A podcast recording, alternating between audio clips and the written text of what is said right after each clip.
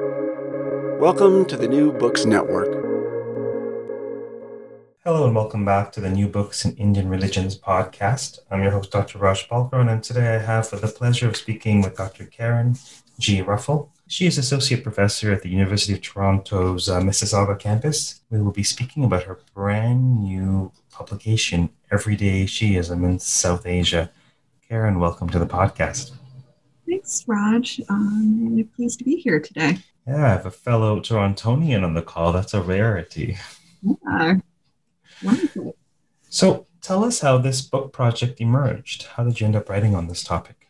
So this project, uh, sort of a number of years in, sort of in the making. Uh, it developed uh, in 2015. Actually, when I was in India, uh, I was in Hyderabad doing uh, field work on a project that I had initially, sort of in its earliest stages, uh, for a number of years, sort of termed uh, somatic Shiism, uh, the, bo- uh, the body in Deccani Shi ritual and practice, and and it's sort of morphed into uh, something quite different uh, that I'd be happy to talk about. Uh, briefly later in in the podcast because it's the subject of a current my current book project. Uh, but I was approached by Rebecca Harkin, who is the um, or was uh, the acquisitions editor for uh, religion and theology at Wiley, uh, and she asked if I was interested in writing a book on uh, on lived Islam, uh, sort of broadly conceived for uh, their lived religion series, which they uh, were in the process of sort of sort of kickstarting back up. Uh, Joyce Flueckiger uh, wrote the Everyday Hinduism book for for that series, and they wanted a book uh, on on Islam, and and so I thought about it, and I thought, well, there are a lot of sort of books that engage with Islam. Islam is sort of a lived tradition in different ways. And, and I didn't really want to do another one of those books. And, and I thought about what I do, and, that's Shiism, and what, what else I do. I, I'm a South Asianist. I, I don't really conceive of myself as an is- Islamicist. I'm, that's not that's not what I do. I'm, I'm a South Asianist who specializes in Shiism and and so I, I countered and I said, well, here's what I think the field really needs, and that's here's a project that I would I would love to do. I would love to contribute a book focusing on sort of Shiism as a lived tradition in South Asia and focusing on the everyday, which was, a, you know, a, a, key sort of aspect of my first book, uh, Everyday Shiism, uh, or gender sainthood and uh, and uh, everyday practice in uh, South Asian Shiism, and and so uh, Rebecca really liked the idea,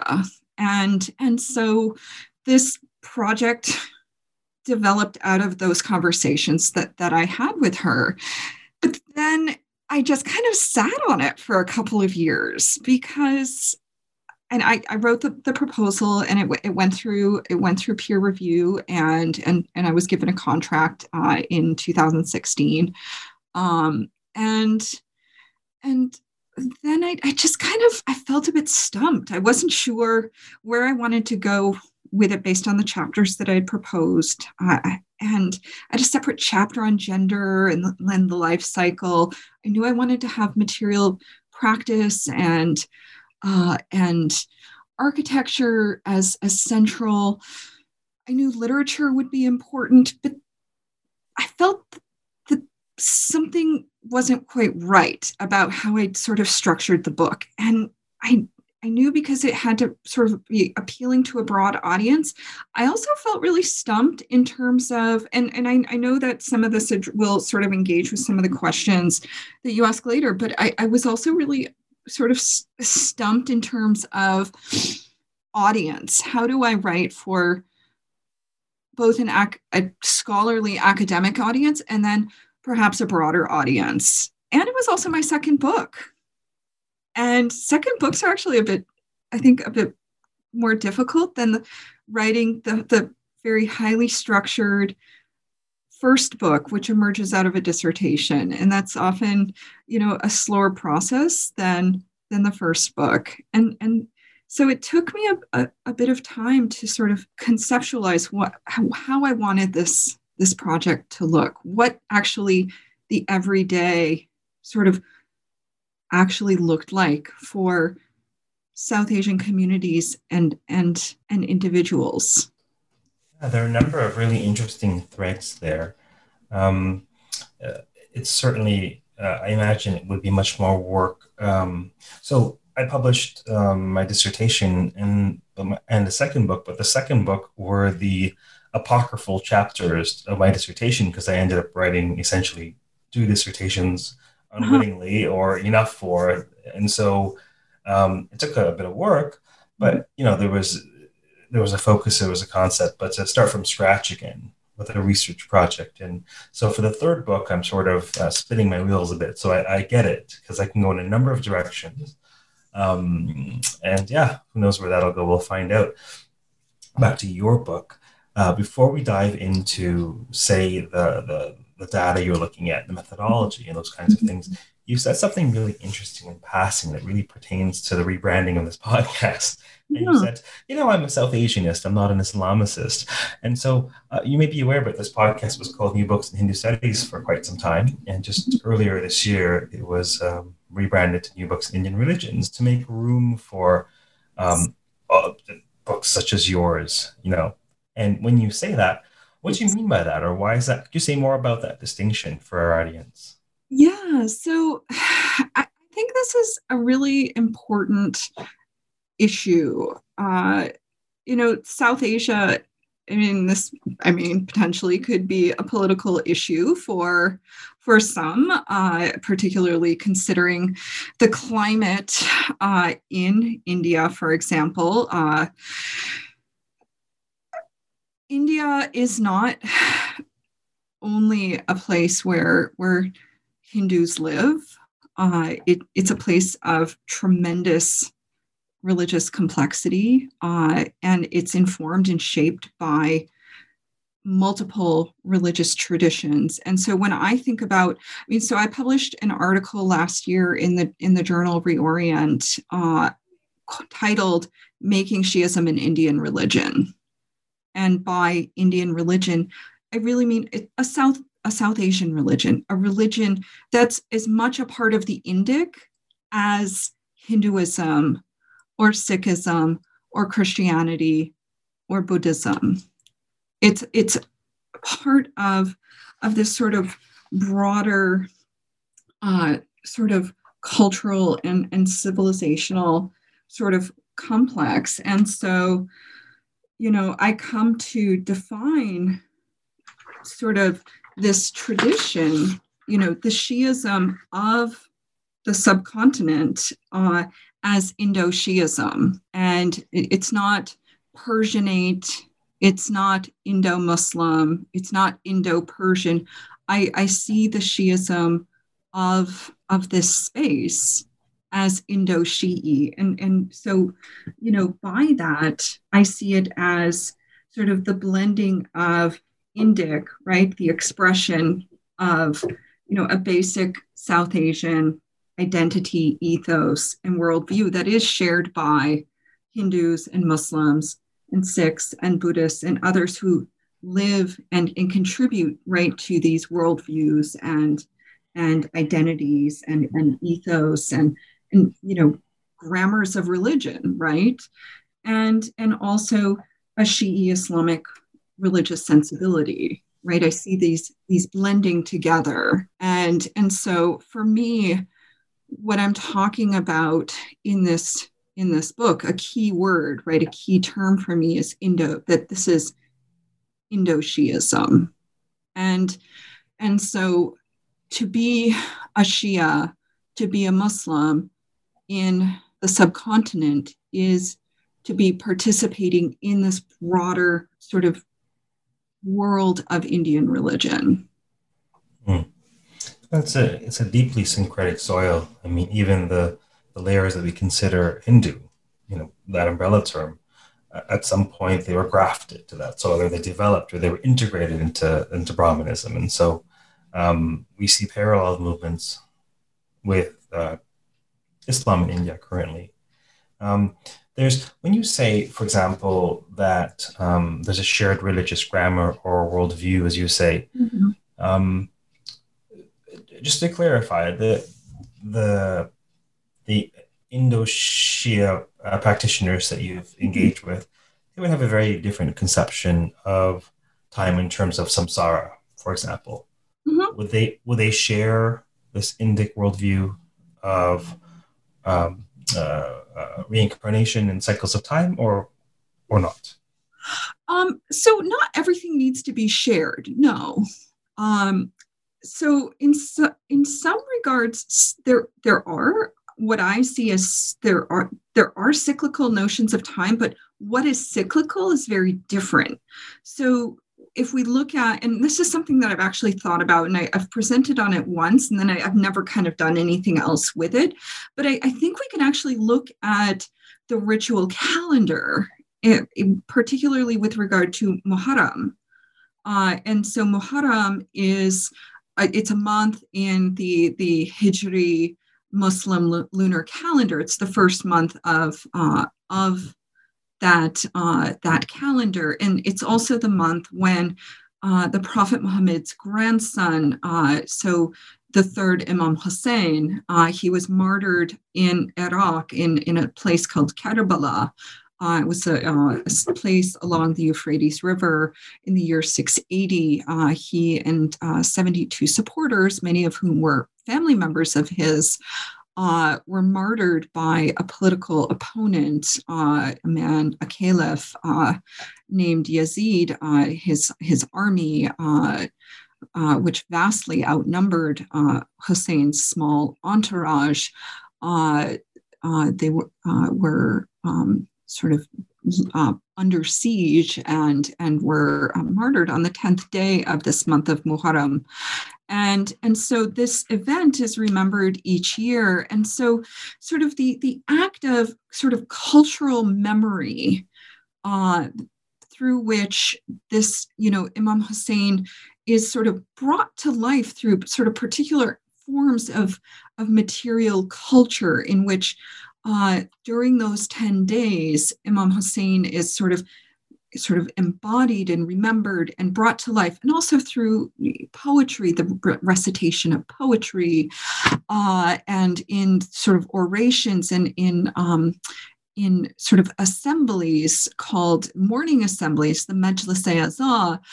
Uh, these all sort of are cyclical in the sense that Imam Hussein and his family, called the Ahle Bayt, they're brought to life, and then that act of death takes place over and over and over again every year. And so, in a sense, there is something cyclical about that. But in, in the sense of samsara, we don't, in, so for Muslims, there's really not that sense of of you know of sort of birth and you know and so death and rebirth um, coming back in you know in another another form um, you know whether it's higher or lower forms. Uh, but i you know because there's sort of there's always this movement forward toward you know the day of resurrection and judgment. And and i and intercession, you know, by the, you know, by Fatima, by the imams, you know, on, you know, for the loyalty that one has to the Prophet Muhammad's family and to the imams. What is the structure of the book? Maybe as you talk about the chapters, you can mention the, the, the data that you're looking at.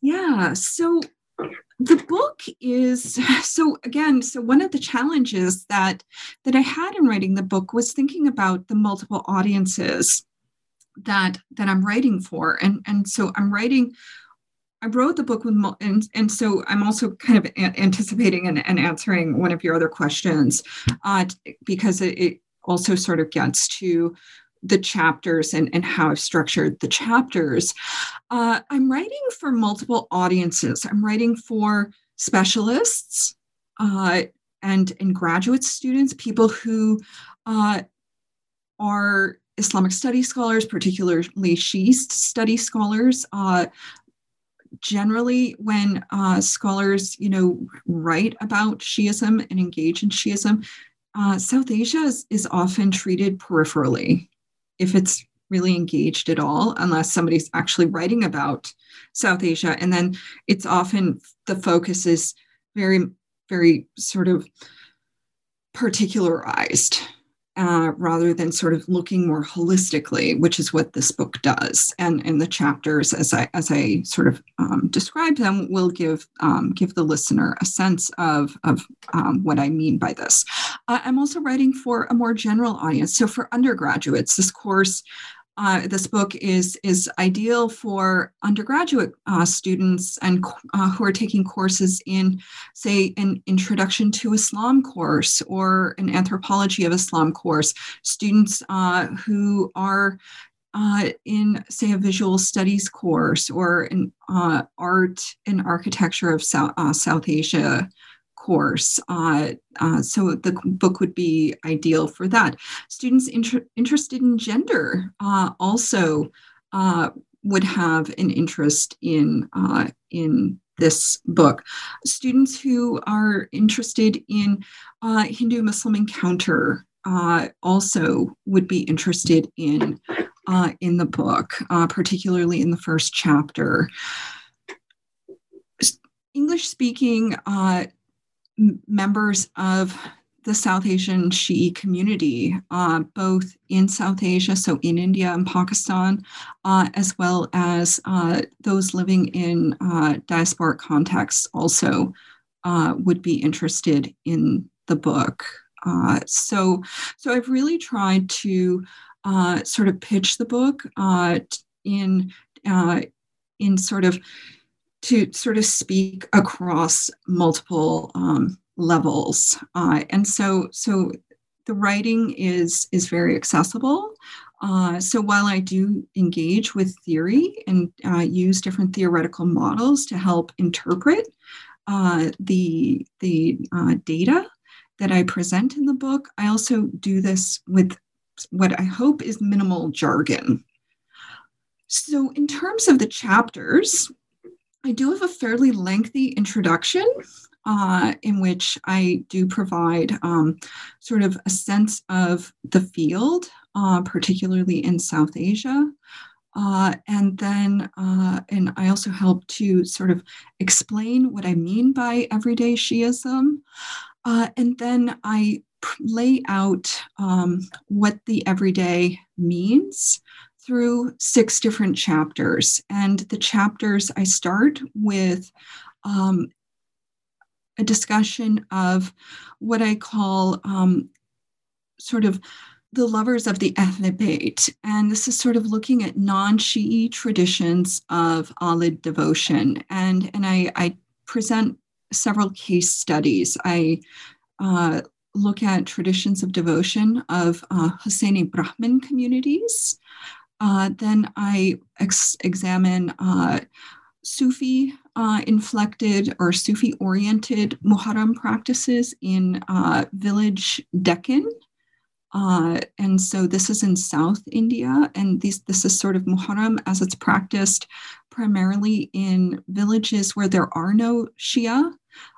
So uh, this would be so how Sunni and Hindu communities come together to practice Muharram and and so uh, Muharram ritual and sort of understanding of uh, who Hussein and so Hussein and Hassan sort of come to be fused together, um, even though Hassan, uh, Imam Hussein's older brother, the second Imam, uh, was was died about a decade before um, before the Battle of Karbala ever happened. They, they sort of become fused together uh, into these sort of fierce gods. Uh, so they get absorbed into this broader sort of Hindu pantheon of gods.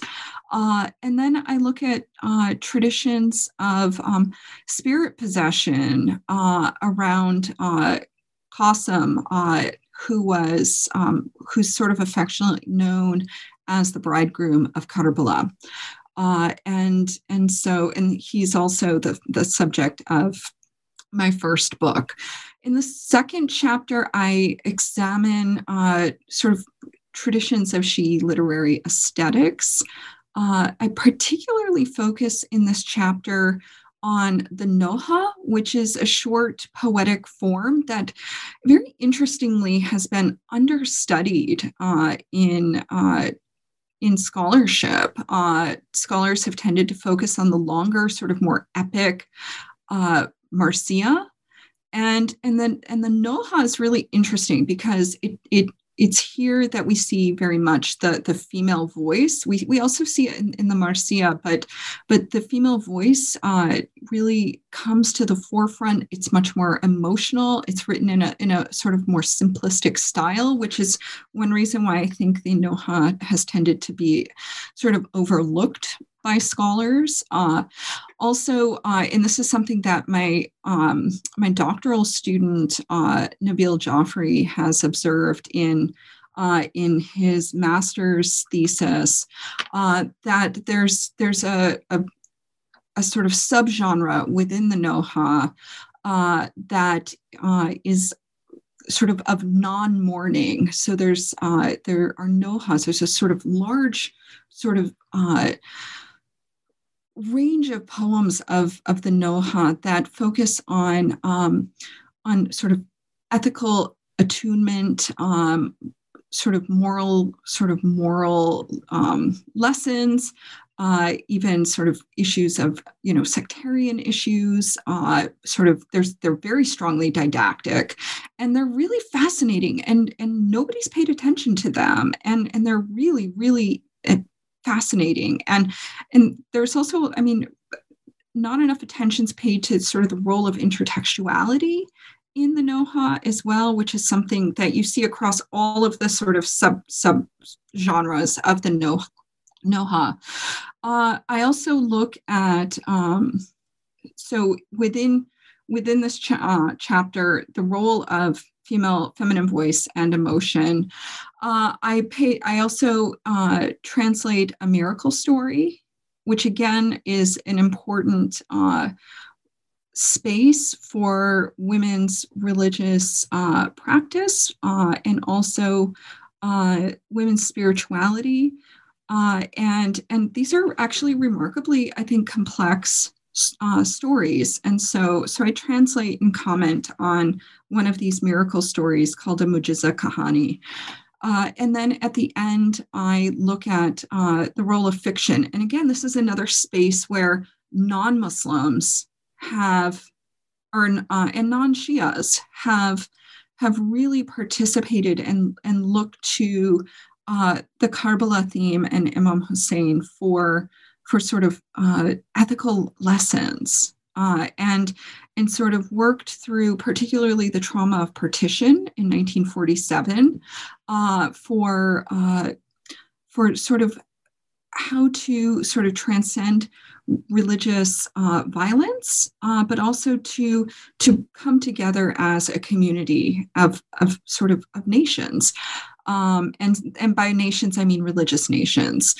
Uh, in the next chapter, I look at, and if I'm remembering correctly, either built space or um, yeah. So the next chapter, I look at built space, and uh, and so in its in this chapter that I I really um, start to bring in case studies, small case studies, and and so I bring the reader to Hyderabad and to Lucknow, and and I, in a sense, bring the reader on tours through buildings. We do close analyses of um, of architectural formations and and you know what does you know what does micro architecture do what does it tell what does it convey to to the viewer.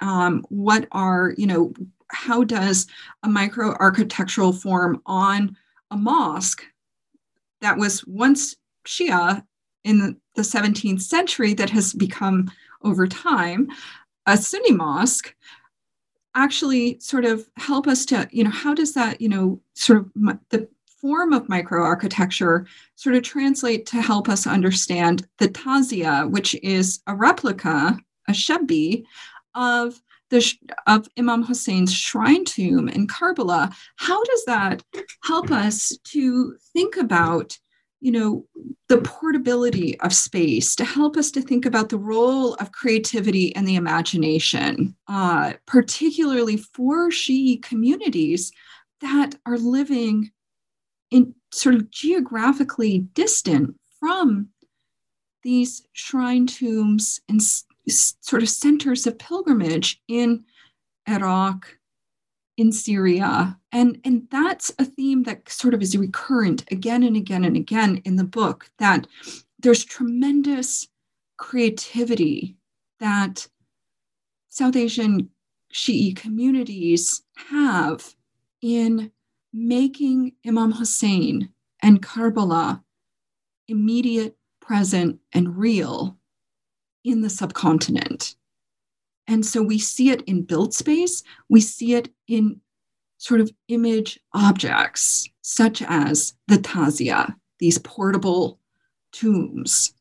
Uh, and so, so I take the reader to a mosque that has these these micro architectural forms. And we think through the space. We think about, well, what happens when we start to really pay close attention to counting arches, to counting pillars, to counting, uh, you know, different types of, of you know of forms? What happens when we pay attention to color? You know can we now start when we look just walk by a space or we walk by a gate can we now start to intuit that this might be a Shi'i space when in the past we might have walked by and said, oh, it's just, you know, it looks really plain. How would I know that this is a Shi'i space? And so, you know, now I sort of help the reader to be able to understand wall paintings, to understand color symbolism, to understand the the symbology of numbers and and a whole new sort of visual world opens up with regard to to the real richness uh, and creativity of you know the use of a built form. And so in the next chapter with regard to material practice i think you know about and present well what happens when we put ourselves with the objects that are in the built space.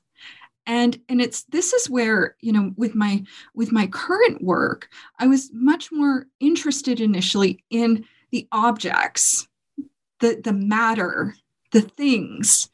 And i didn't care about the built space.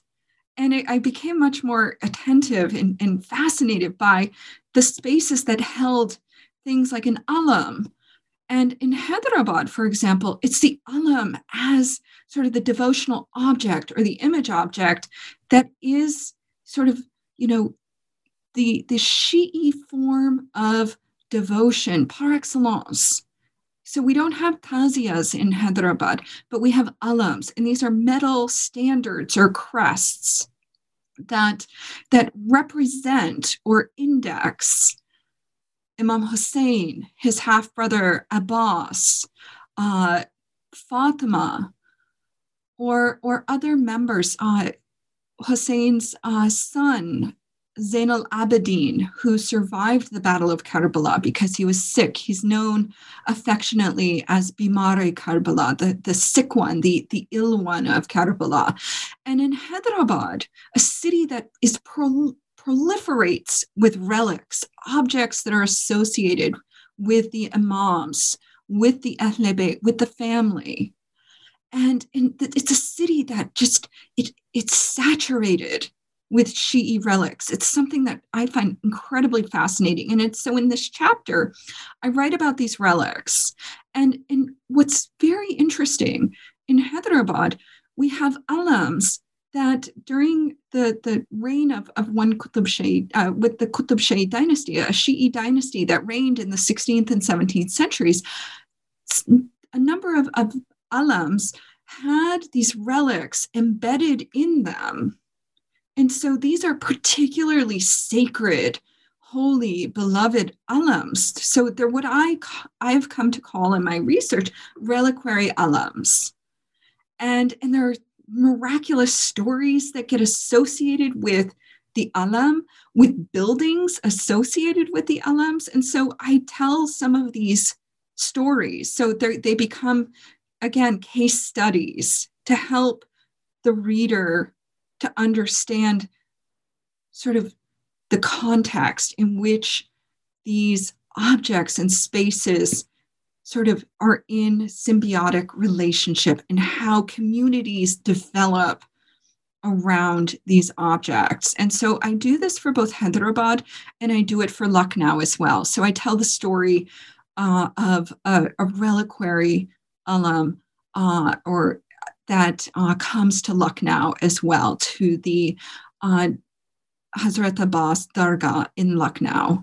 And, and so, so for me, these stories are, are really important. And I, I talk about tazias and, and, and so for that, you know, I, I discuss permanent tazia and ephemeral tazia. And, and so permanent tazias are, are big, they're heavy, they're, they're, carved of wood on which brass uh, is overlaid, um, semi-precious stones. They're they're huge. They're very heavy. Uh, and ephemeral tazias are usually made by neighborhood associations. They're small. They can be carried. Uh, they're they're made of bamboo on bamboo frames covered with, you know, bright paper. Um, cellophane uh, and and they're relatively inexpensive. And and so these may be purchased by families or neighborhood associations. And and these are taken out uh, on the 10th of Muharram on Ashura. And these are are buried. They're cooled. So you do tanda karna to them.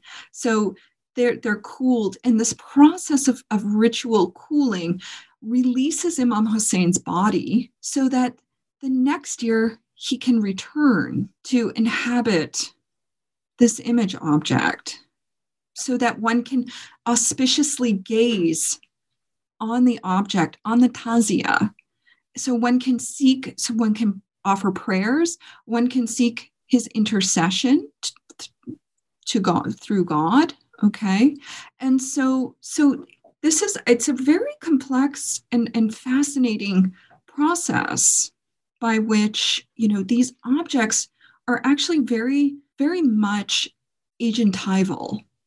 They're endowed with agency and they actually as i see it sort of subvert human subject agency. And this is where I, at the beginning of, of chapter four i talk about uh, Judith Bennett's sort of work with new material, her theor- theorizing of new materialism. And I, I think that what this, you know, what the Alam and Tazia's agency does is it sort of reverses, in a sense, the gaze, because through that act of gazing and asking for, you know, the intercession on behalf of God from the, the imam or a member of the Ahl Bayt who is inhabiting that, that image object, in a sense,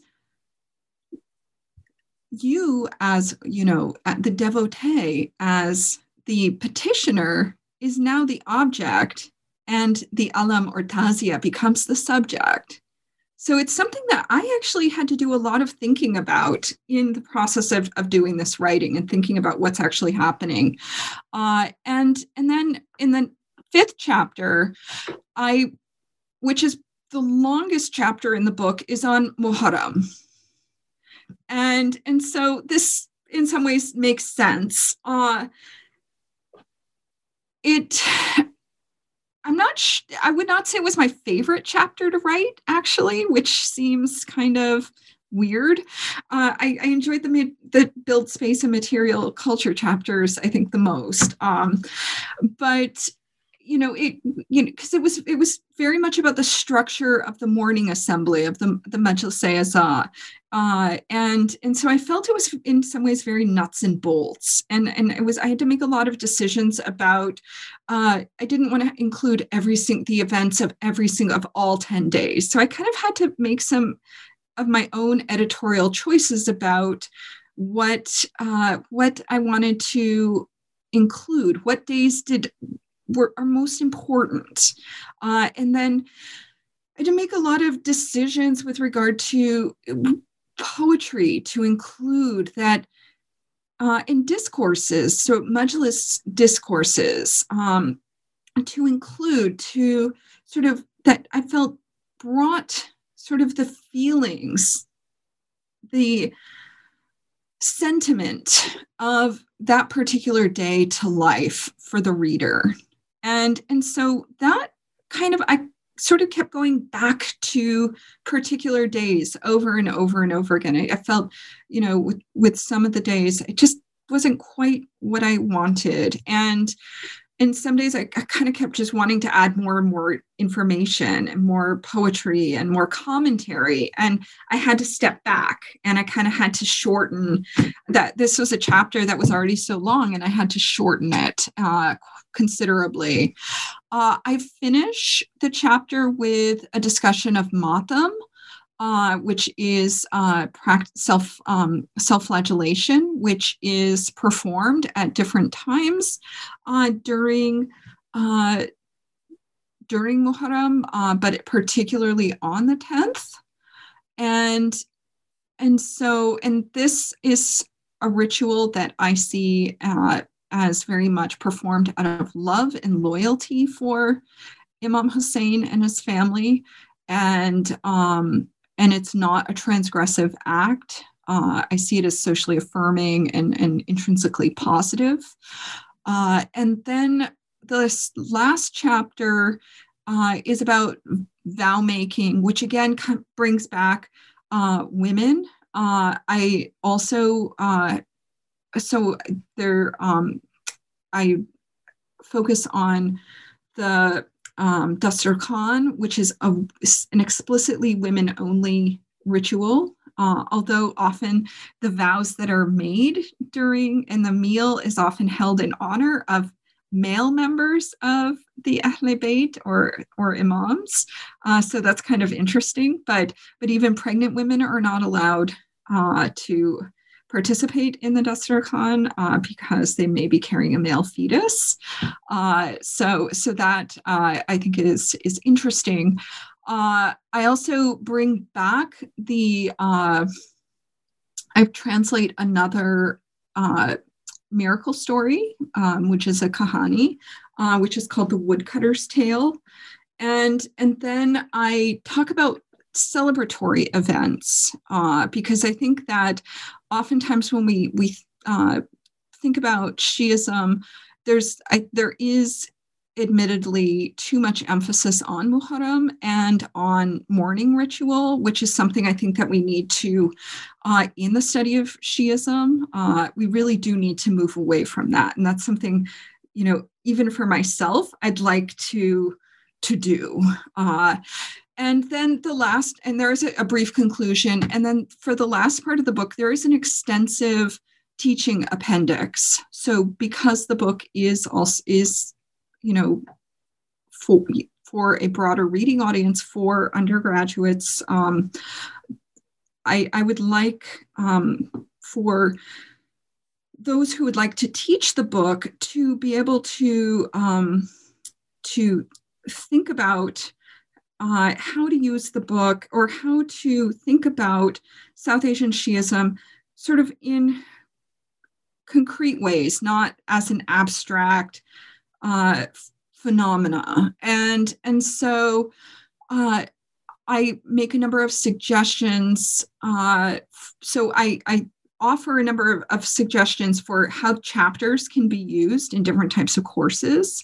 Uh, and then I also um, offer suggestions for documentary films. And then I also uh, make suggestions for um, museums. So, uh, for different types of um, museum collections and what is available in those museum collections. So, and how um, how those museum collections or the objects in the museum collections might be used in particular classroom situations. And then I also, the last thing I do is uh, make some suggestions for how YouTube or other social media, uh, and I, I, give some examples uh, of um, sources from YouTube and and how um, those you know various like YouTube clips, for example, might be um, contextualized in relation to particular chapters from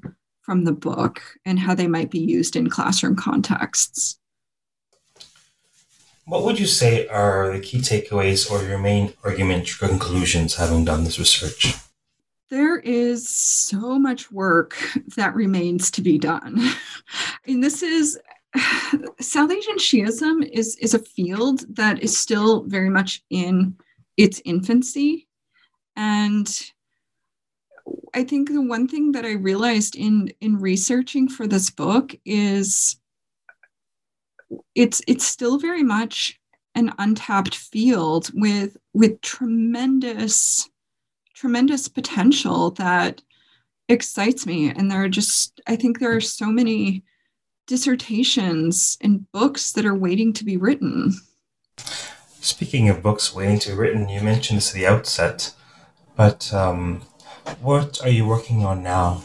Are you, are you developing the same research? So well i'm i'm actually so i'm working on multiple projects but the my writing project for this summer is is sort of the culmination of this long-term project that I've been working on. It's it's a project titled "Building the City of Hyder: Kingship, Urban Space, and Shi'i Ritual in Qutb Hyderabad." And and so this is a project uh, that sort of has grown out of that much earlier somatic Shiism project, and and and it builds out of my interest in material culture and and my fascination with alams. I've, I've written a number of articles on alams but then when i started paying attention to the spaces that these alams inhabit and and also um, looking more critically or analytically might be a more accurate term at the establishment of Hyderabad as a newly built city in 1591, uh, as it was built by the fifth uh, Qutb Shahi Sultan, um, Muhammad Quli, and his Peshwa Mir Momin uh, Astarabadi, I really became very interested in um, how this city was laid out, which buildings were constructed first, um, and the types of rituals that were built, um, how the city was described in uh, court chronicles and, and other sort of eulogistic poetry uh, and and other types of, of literature um, composed for, for other sultans, um, Qutb Shahi sultans. And it really made me quite convinced that Hyderabad was built intentionally as a Shi'i city, which is the, the argument of my book. That's fascinating. Now, before we close for today, was there anything else you wanted to mention about the book? So, no, I mean, I think, I mean, I was pretty exhaustive in describing what the book is about. I think the last thing that I would just like to say is that the other important sort of contribution that the book makes is that I think in religious studies, there's a tendency uh, to use the word every day without really being explicit, without really theorizing what the everyday is. And and this is one thing that I'm quite attentive to in this book. And and so for me, the the everyday has has very, very clear meaning. Have to say a little bit more about that.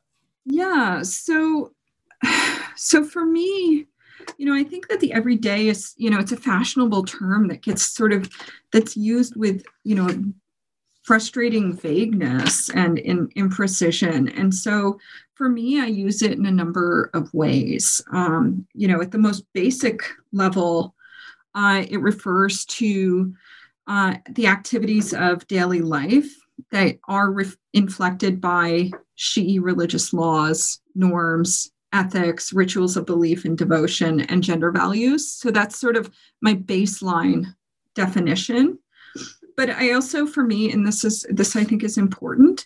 Uh, it's an inclusive space that recognizes both women and men as active participants in Shi'i religious life and practice, without relegating women to the purview of what I see as like popular religion and men to the scholarly and intellectual domains of a so school or university, or the Hawza, mosques or libraries. And so one might consider the everyday uh, to be a dimension of popular culture and religiosity. And I think everyday often gets glossed for the popular uh, and or um, sort of the sort of the low brow and and that's not how i see the everyday or it falls within the domain of folklore and I think that this tends to lead to the formation of essentializing or exclusionary binaries of popular elite and everyday scholarly that belie the on the ground experience of uh, South Asian Shia. I also think that for me, the everyday resists setting up artificial binaries that posit uh, divides between non elite practice and the religion of the scholars. Uh, it, the everyday is a space that gets inhabited by all people, whether rich or poor, educated or illiter- illiterate, uh, male or female. And I think it's also really important that it's not practiced only in the countryside. The everyday is also the domain of the urban.